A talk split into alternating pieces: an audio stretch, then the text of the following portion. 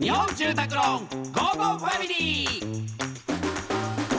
家族を住まいでつなぎたい日本住宅ローンの提供でお送りします。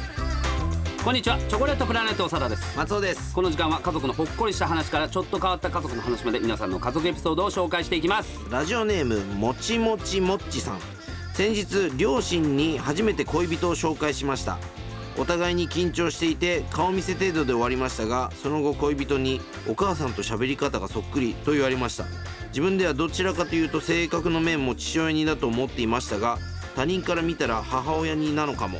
チョコレートプラネットのお二人は〇〇なところが親にそっくりと言われた経験はありますか？俺はあれですね。親父と字がそっくりで。うわあー字汚なおじなんですけども。ーおじ汚い字と書いて。おじなんですけども。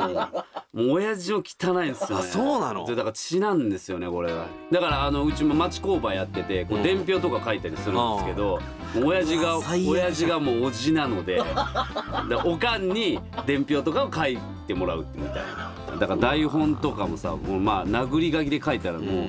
自分でも読めない感じになっちゃうっていうね。あったね、うん。もう今はねパソコンとかあれがあるからあれだけど、なんか俺足がめっちゃむくんでさあ夜中とかさあなんか起きてちょっとトイレ行こうってなると ちょっとなんつうの足をちょっとすり足気味に歩くんだけど時とかの 床を擦ってる音がうん。母親の足音と同じだったの自分でびっくりして。え？ーおかんも足パンパンな。足パンパン。足パンパン家系だから。そう。実家いた時にさなんかその母親が起きてなんかどっか朝早く起きた時の音とかわかるじゃんなんかこう足音。その音が全く一緒であうわこんなとこにいるんだと思って。あびっくりしたの自分で。まああとうちの親父って結構なんか昔からこうおもちゃとかが好きでう、ん。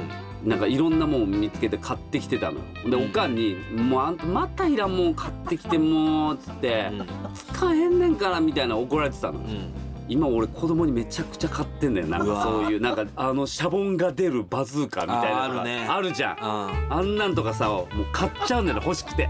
いやなんか。多分子供使わねえやろそうでしょ？もうな。分かってんだけど。そういう時に限って子供使わないし。使わないのよ。で俺も使ってへんかってなんか別に親父が買ってきたやつとかを。そういうことなんだよ。そういうことはあるんだなとこういうのは気づいてない時多分もっといっぱいあるんだよ。あるんでしょうね、うん。はい。さあ、えーこのように皆様からの家族エピソードもお待ちしております。メッセージは番組ホームページからお願いします。採用された方には Amazon ギフトカード5000円分をプレゼントします。それではお別れです。家族で良い週末をお過ごしください。ここまでのお相手はチョコレートプラネット長田と。松尾でした